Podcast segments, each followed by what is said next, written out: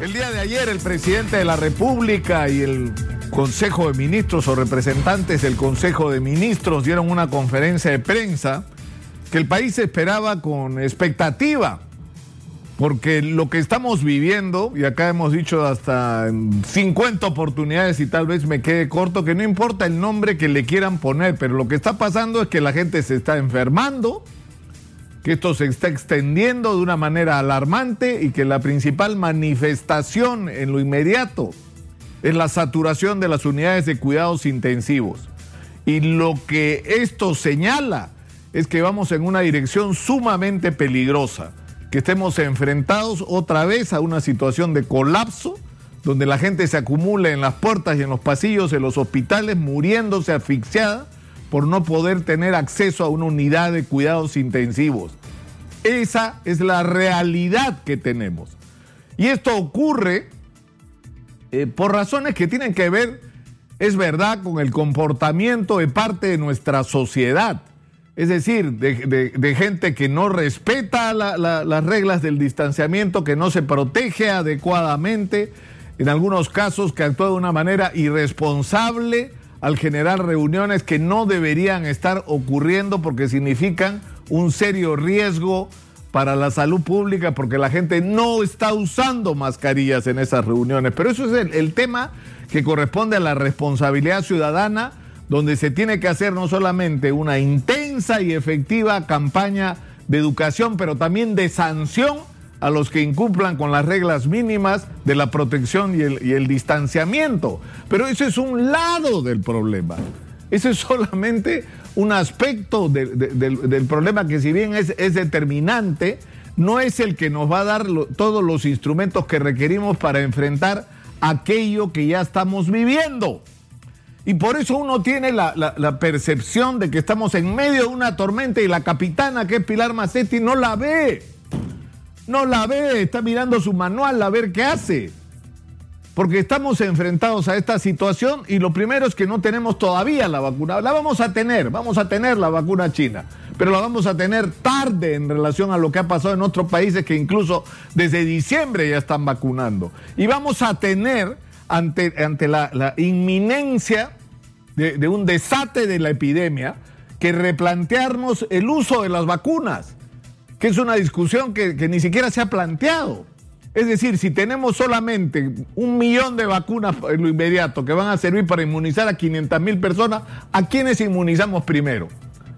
¿Al personal médico o a la gente vulnerable que si se enferma el coronavirus se va a morir o va a estar haciendo cola en una unidad de cuidados intensivos?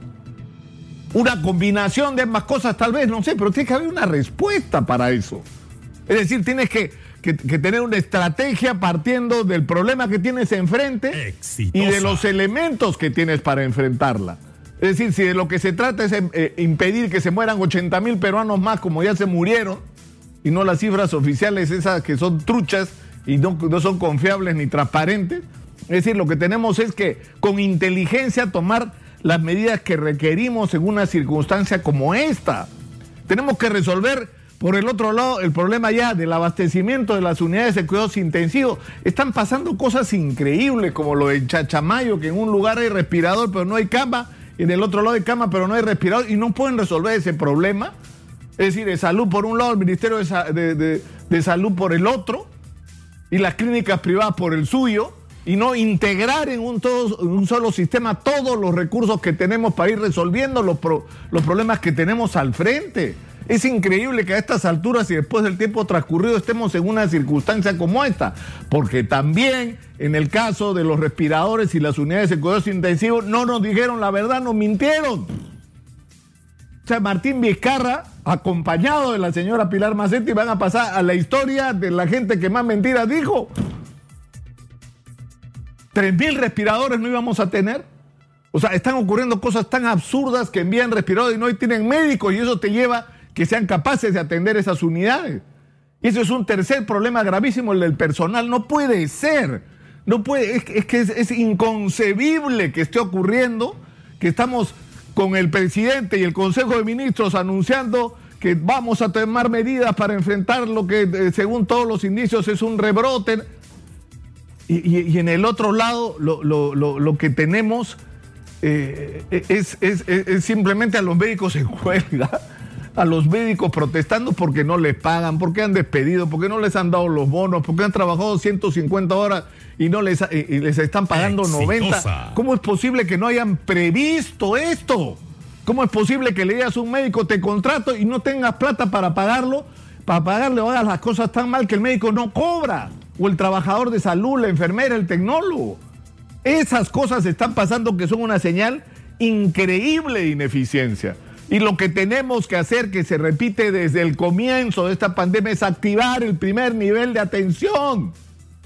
Es decir, que no nos persiga el virus, perseguir nosotros al virus que se, en todos los barrios que se establezcan con participación de la comunidad, de los centros de salud, de la policía, de las Fuerzas Armadas, de las instituciones privadas, de las ONGs, de las empresas privadas, de todo aquel que pueda dar la mano para detectar cuáles son los lugares donde está surgiendo el, virus, intervenir para dar tratamiento rápido a las personas y que no terminen en la unidad de cuidados intensivos y cercar a la gente, porque en lo que vamos a terminar, si no, y con esto acabo, va a ser catastrófico. Vamos a ir a una cuarentena generalizada donde nadie va a poder salir a la calle porque nuestras autoridades fracasaron en el control de la pandemia. La gente no va a acatar.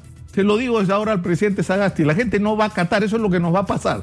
Porque la gente no puede no salir a la calle a trabajar porque si no su familia no come. Y ya no tienen de dónde rascar.